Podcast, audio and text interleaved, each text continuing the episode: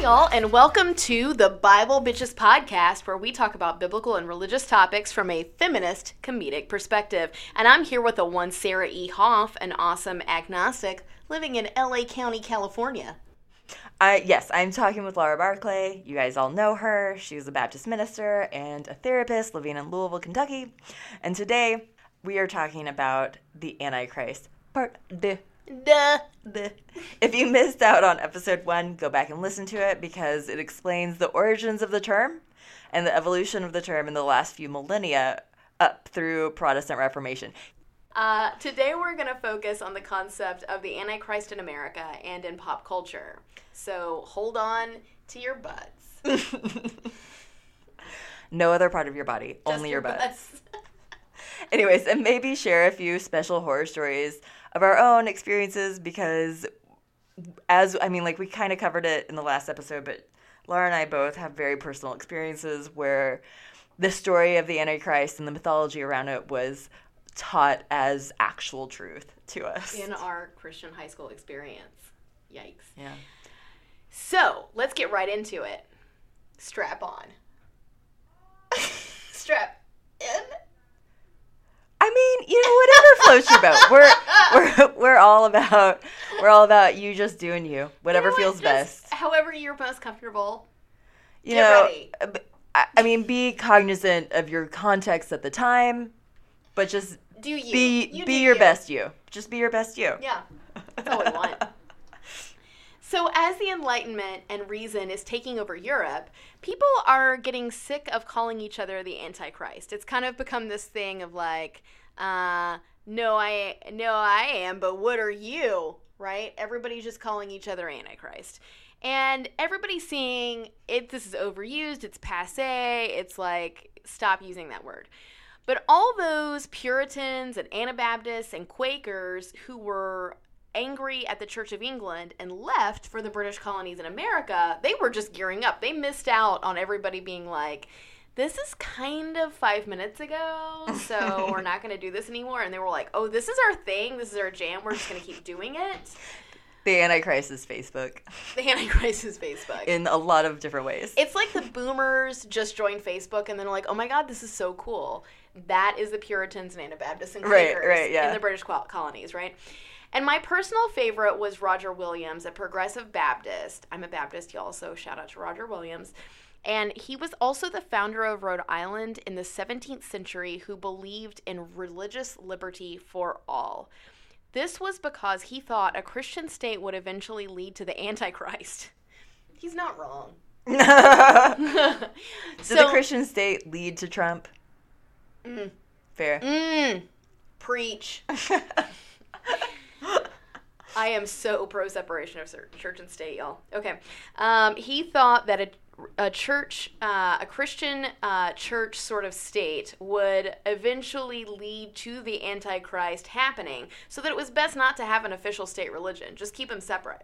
And just wait for Jesus to come back and establish the true church, sort it all out. We don't know what's right and wrong, whatever. Like we we have the example of Jesus sort of being good to our neighbors and standing up for each other, and that's what we should go with. It's interesting how he got there, right? Because I wouldn't necessarily start with the Antichrist, but whatever. Uh, I love how he functioned under that because he was totally cool with existing with people of all faiths, and that's how Rhode Island was found. He wanted a place where Native Americans can practice their religion, and Baptists can practice their religion, and really whoever wanted to could do their own thing. Yep. I'm down with that. Um, eh. It's kind of my deal. Well, I Everybody mean, like you know, like such good intentions. Mm-hmm. It has spiraled into something totally different. Well, I would say that Rhode Island was good, but then you have these other. So every state kind of had their own deal, right? Like, so he escaped from Massachusetts, and Massachusetts was like Church of England, wasn't Yeah. it? Or Yeah. was it Church of England, or was it? It was more, or it was more Puritan, wasn't it? It was Puritan. yeah, I fucking know. It's. It's, it Pennsylvania was all Quakers Yeah, that's that is one. Yeah, and the Shakers, which obviously Quakers and Shakers. Quakers and Shakers, Quakers and Shakers. But, Yes. but I mean, like yeah, but like Baptists. I mean, he would just be Oh. spiraling in his grave. Oh no, you're 100 percent right on it's Baptist. No, yeah, crazy as shit. Yeah, no, Baptist actually did a total 180 because I feel like uh, the the, at least the Southern Baptists are very hierarchical and like, you know, oh, we can only believe like this one thing and that's the one right way. I'm not a Southern Baptist, so let's lampoon them all day. Like, Anyways, Anyway. so other think- thinkers like Cotton Mather, which by the way, best name. um, so Cotton Mather thought that the Antichrist destruction was imminent. John Edwards, a preacher of quote unquote sinners in the hands of an angry God fame, originally thought that the end was near during the Great Awakening of the 1740s. Honestly, that makes a lot of sense. That was a very common narrative then, and and very it like riled people up. yeah. And just for people that don't know, Sinners in the Hands of an Angry God was a sermon that we all learned about. If you grew up evangelical, it was like, there you're just dangling like like part of a web over the flames of hell. God's the only thing that's gonna save you, but he's mad. He's so mad at you. so mad. He's so mad. Um, and so in the last episode, we talked about um, a couple of authors. One of them was Bernard McGinn's Antichrist 2,000 Years of Human Fascination with Evil. So in that book, McGinn talks about Edwards. And McGinn notes that Edwards was famous for projecting a powerful American centered, millenarianism that was to be adopted in various ways by his Protestant suc successors over the next century or more. What is what is a millenarianism? So that whole sense of there is gonna be a thousand year reign of Christ on earth.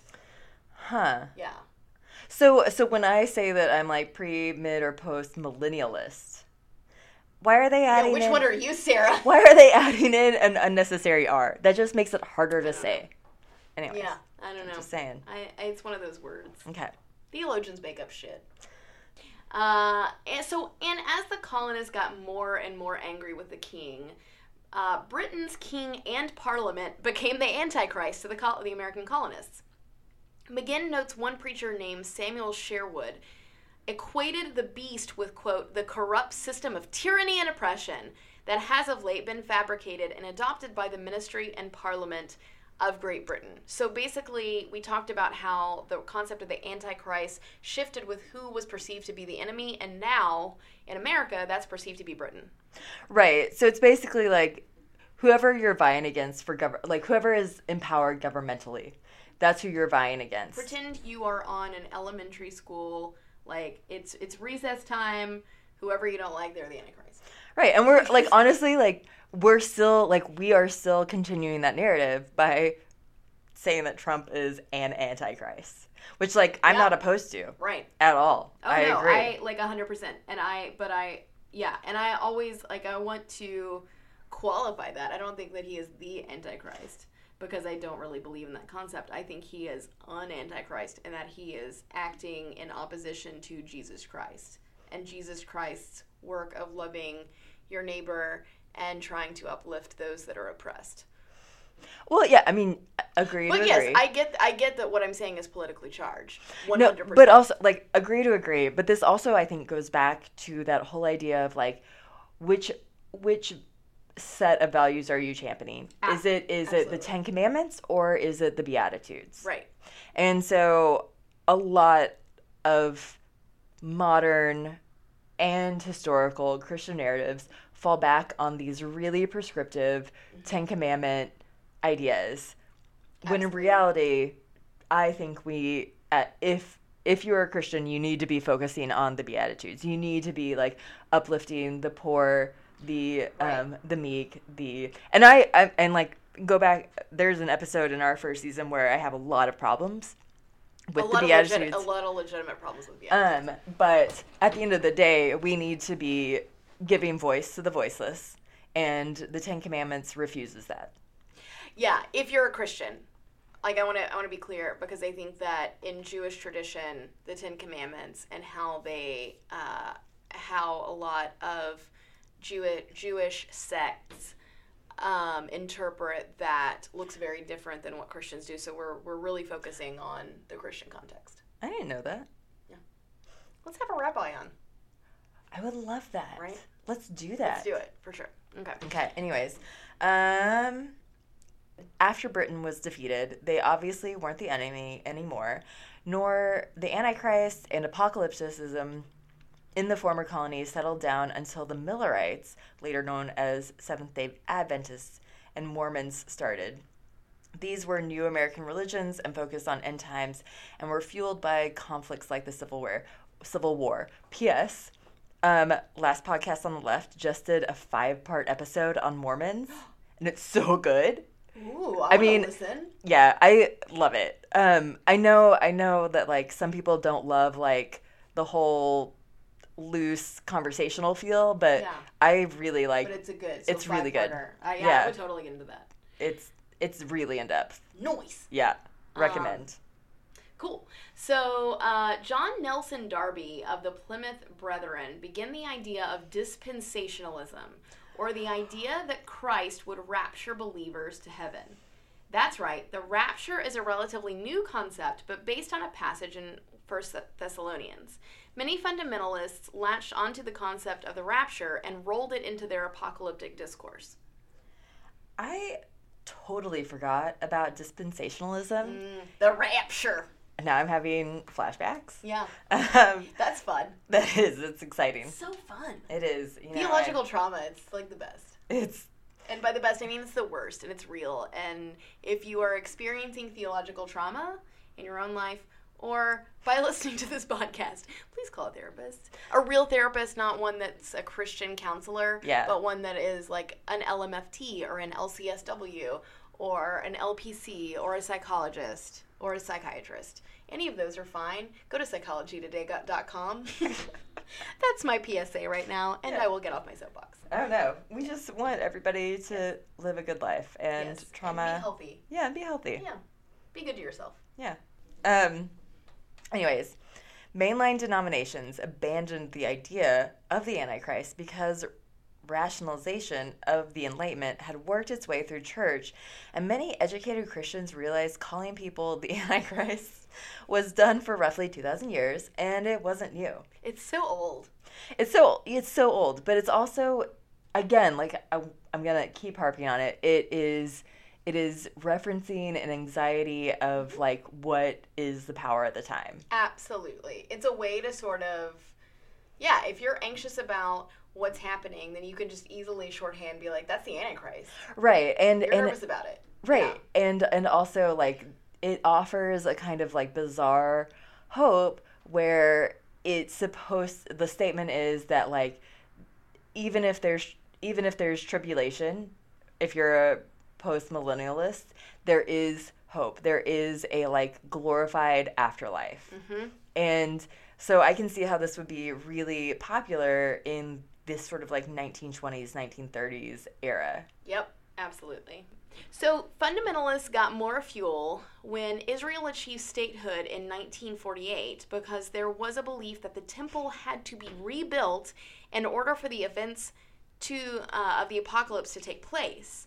This is why many conservative fundamentalist Christians are so intent on supporting a Jewish state, not actually, unfortunately, because they care about the Jewish people or, you know, caring for uh, what does making sure a Holocaust never happens again and what is best for both Jews and Palestinians. It's, hey, we need Jews to rebuild that temple and cause chaos uh, everywhere. Uh, so that we can get our end of the world to happen and Jesus to come back with laser beam eyes. Laser beam eyes are the only eyes. Um, Truth. and McGinn states that three imminent events frame the apocalypticism that form the basis for modern fundamentalist expectations of the end the rapture of believers to heaven, the tribulation, or the time with the Antichrist in charge, and the millennium, which is a thousand year reign of Christ on earth.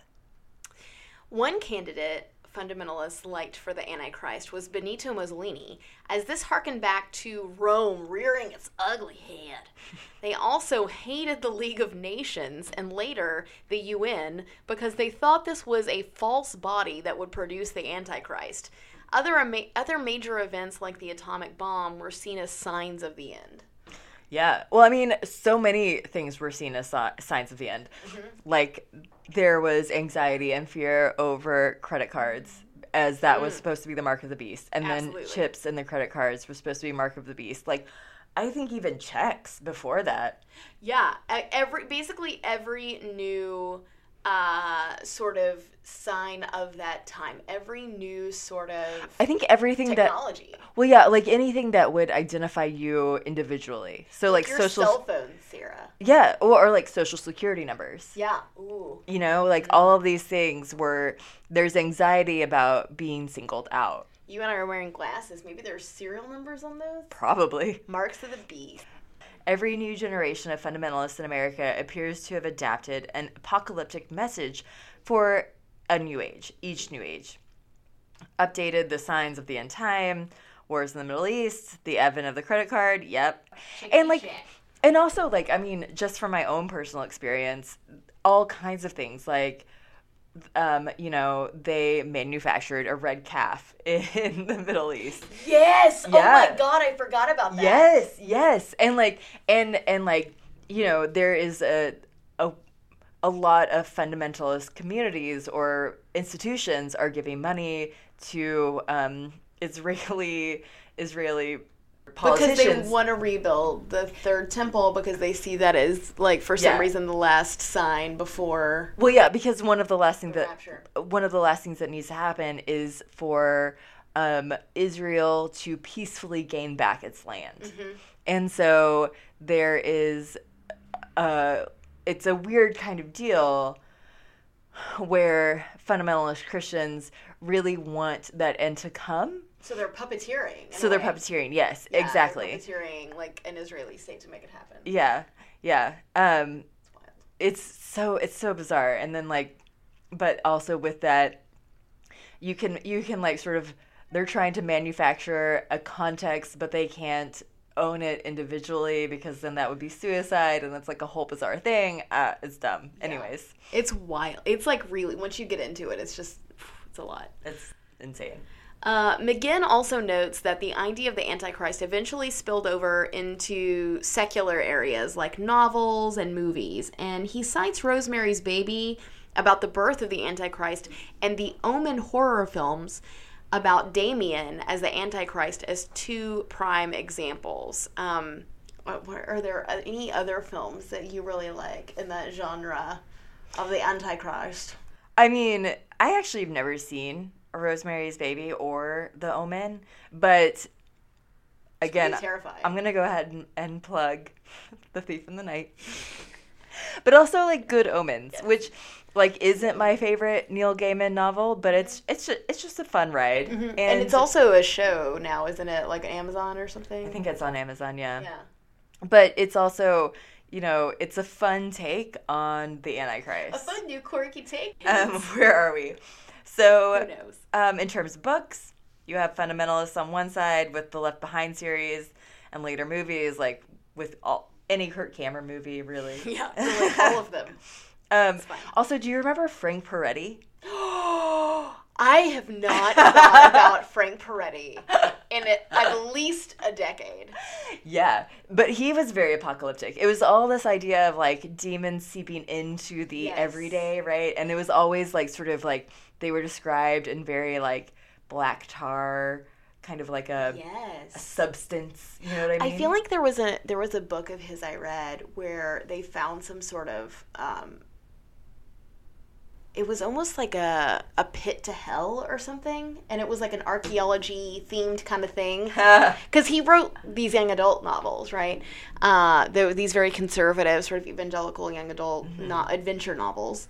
And I remember really liking it because it was very like Indiana Jones, but it was also really creepy and scary because it was almost like these kids had found a portal to hell. right. It, the, the stakes are always like ridiculously high and very anxious, anxiety inducing. So, uh, at the end of McGinn's book on the Antichrist, he asks, Is the Antichrist irrelevant? I personally would say no, and I really like two examples that he uses. One is the psychiatrist Carl Jung, who is writing from a therapeutic stance, noting that The Antichrist is not just a prophetic prediction, but an inexorable psychological law. By this, McGinn notes, quote, the totalitarian ideologies of the 20th century, such as Nazism, were the external projections of the psychological denial of the Antichrist within. In other words, we can't always be looking externally for the Antichrist, but reconcile the shadow side of ourselves with the light side to avoid demonizing others. McGinn also notes that we can't solely internalize the Antichrist, as one theologian, Rudolf Bultmann, did, but interpret it communally, as theologian Paul Ricoeur suggests, who notes the power of these symbols in order to inspire and unite people. So basically, if I were to summarize all that even like more, I would say that I love Carl Jung. I'm a therapist. Yeah, you just brought in like two new theologians. Yes, like I right at did. I just like boom, boom, boom, boom, boom. Three, so actually. I, I want to. Carl Jung um, was really writing this from a totally psychological. So Carl Jung really loved symbolism Mm-hmm. and thought that universally there were these symbols, right? That people that were very powerful across religion and cross human experience. So like he liked tarot, for example, because he thought this is people interpreting images in order to organize their own future, Mm-hmm. right? And he actually used tarot in therapy, which is really exciting. Um, yeah, well, and also it just makes sense because that's actually that transcends like the East and the West. right. Anyways, He was sort of looking for a universal idea of symbolism, right? We all have nightmares. Frequent nightmares would be snakes, bears, that kind of thing. And those all have some sort of meaning Mhm. Across culture, right? And so he, so he's basically saying that we have to reckon with this idea of a human evil. And if we don't, then we end up with Nazis, right? Because we are basically saying that evil is without. It's not within us, it's somewhere out there. And so we can demonize other people like Jews, right? We can say people that aren't like us, we can we can put evil on them. And what Carl Jung is saying, I think, is that we have to because one of his best friends for at least for a while until they had a falling out was Freud and Freud Yeah. had to escape um, Austria for safety right he had to um, flee to England um, so I think what he's saying is that we have to reckon with the fact that we have evil within us we have darkness within us and we have to engage with that so that we don't sublimate it in therapeutic terms shove it down and then put it on other people people that might have less power in our society. So i really like that as a therapist. I probably like that more than i even like the theologians ideas. I think i don't really like uh, the Bultmann point by saying that you know it's it's just internal that's it. Paul Ricoeur is saying that there are symbols that are universal and we have to talk about them. So I think he's kind of agreeing with um, Carl Jung in that, that there is universality to the Antichrist. Right. I mean, I think what Ricoeur is doing is, I mean, there is a lot of discussion within that, that kind of like 1930s to 1960s, I would say. Yeah, there's a lot of shit there that happened that they had to respond to, right? Right, but also just with the idea of symbolism. There was that was a new concept that a symbol is not exactly what it seems. So you have um fucking uh what's his name? Um Heidegger who's talking about like the name for the thing doesn't necessarily describe the thing. A chair, what is a chair? Right? And so then you have Ricoeur after that who's coming in and being like, well, let's talk about the symbolism and if it doesn't really mean the thing, and then like what is the thing? How do we name the thing? And then also how do we name the symbol for the thing? It's a whole fucking shit show. And then this is also coming in to like, also within this time is um, like technological things that are coming into play that they couldn't have considered before. Pictures is a huge thing, and then like the ethical meaning of pictures and what that looks like in different cultures and how it's a whole. It's just like that's just There's so much happening. yeah. There's so much happening.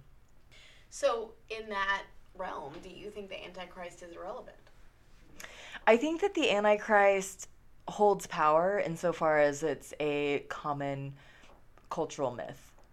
You know? Um, So how do you use that myth or not use it? Well, I think that we first need to um, identify the anxiety, the why of it, right? And then we would need to address that why. I I honestly like I don't know if we can.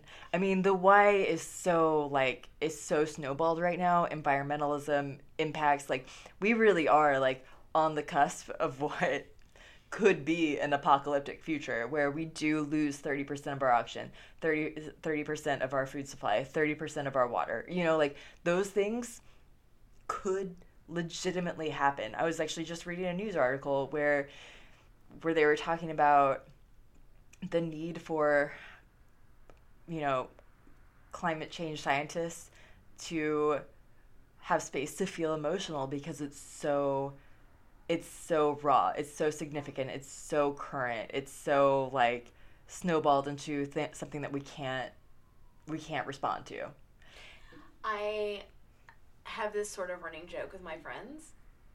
They think that I should write a uh, sort of ironic novel about this, but it is it's what if the conservatives from our childhood were right, and there is, you know, this whole rapture that's going to happen and a millennial reign of Jesus with uh, tribulation that happens before it, right? We're at a time of trial, but I was laughing because I was thinking, like, what if Trump is the Antichrist, right? And uh, all basically progressive Christians, atheists, agnostics, uh, any people of any religion that is not fundamentalist, they all get raptured. And conservatives are left to deal with the fact that, uh, They like, the, ca- the capitalists have destroyed the world. Mm. and then they have to figure out how to how to like save it in order to uh you know not go somewhere bad. I actually think that would make a really good graphic novel. Wouldn't it be hilarious? That would be a really good graphic because novel. they because then people who are really individualistic because i i conservative christians who are pro-capitalist tend to be very individualistic right then they would have to figure out how to work together in order to solve a problem so they Like, then okay. then they redeem themselves but they have because they have to learn a lesson And like, what if? Just gonna snowball. Spitball. Just like, yeah. yeah Um, what if the Antichrist isn't just one person? What if it is like the four horsemen of ap- the apocalypse, where it's Ooh. like Trump, Putin, giuliani Julie? no he's not that important no, it's got to be somebody from like South America, and then like Oh, like Brazil's president who's like, fuck the rainforest. yeah, Yeah. yeah, and then also like who is in Oh, charge of China? ooh. No, no. Well, I was actually just gonna say like Kim Jong Un because he's just like, oh, what? I'll just fucking bomb something, like whatever. Yeah. Yeah. Yeah, but like, no, he's too naive to have a significant impact. Yeah. I think yeah. it's got to no, be like Chinese. president. Yeah. Um, and so, yeah, I mean, like that would just be fun. Yeah. I, I think. I also, but I also wouldn't want it to be very holier than thou, where I'm just making fun of conservatives for the sake of it. Like, but I would want it to sort of turn around. Like I, you know, I experienced a lot of like liberals are gonna destroy everything and they're gonna go to hell, and like I would want it to be funny. Yeah, I would want it to be funny, but not like you know, just be a jerk about it. No, I think you could do it really well. I think that would Yeah. be really fun. Yeah, But anyways, we got we got to wrap. we gotta up. wrap this up. We could go on for days, We could. and we are. So this begins a 24-hour marathon. No, I'm just kidding. FYI, after this, I'm going to ask you if you see if you've read Zombie Jesus. It's hilarious. No, I have not, but Okay. now I want to. Yeah, you should. It's a graphic novel. It's great. Yes. I'm going to plug it. Good. It needs a sequel. Good. Anyways, Uh, I want you to tell us, dear listener, what you think about the the Antichrist. Who is it? When are they coming? What happens? What do you think about the Antichrist? What was your experience with the Antichrist? have All you things. seen the? Have you encountered the red calf? yes. Have you had an experience with the red calf? Um, let us know. What does its meat taste like? Mm, yes, we need to know. That's These are the hard hitting facts. uh, please slide into our DMs or just message us at Bible Bitches on Twitter or on our Bible Bitches fan page on Facebook. You can also listen to us on SoundCloud, iTunes, and Stitcher. Please subscribe and give us one of those five star ratings. Five star. Five star. Um, yeah, and a big shout out to Engaged Gays and um, for hosting us on their website, and of course Aaron at Aaron Doodles. We love you so much, So and sweet. Yo Eves for um, letting us use her music for the intro and outro. Best music. And Love you guys. Love you. Bye. Bye.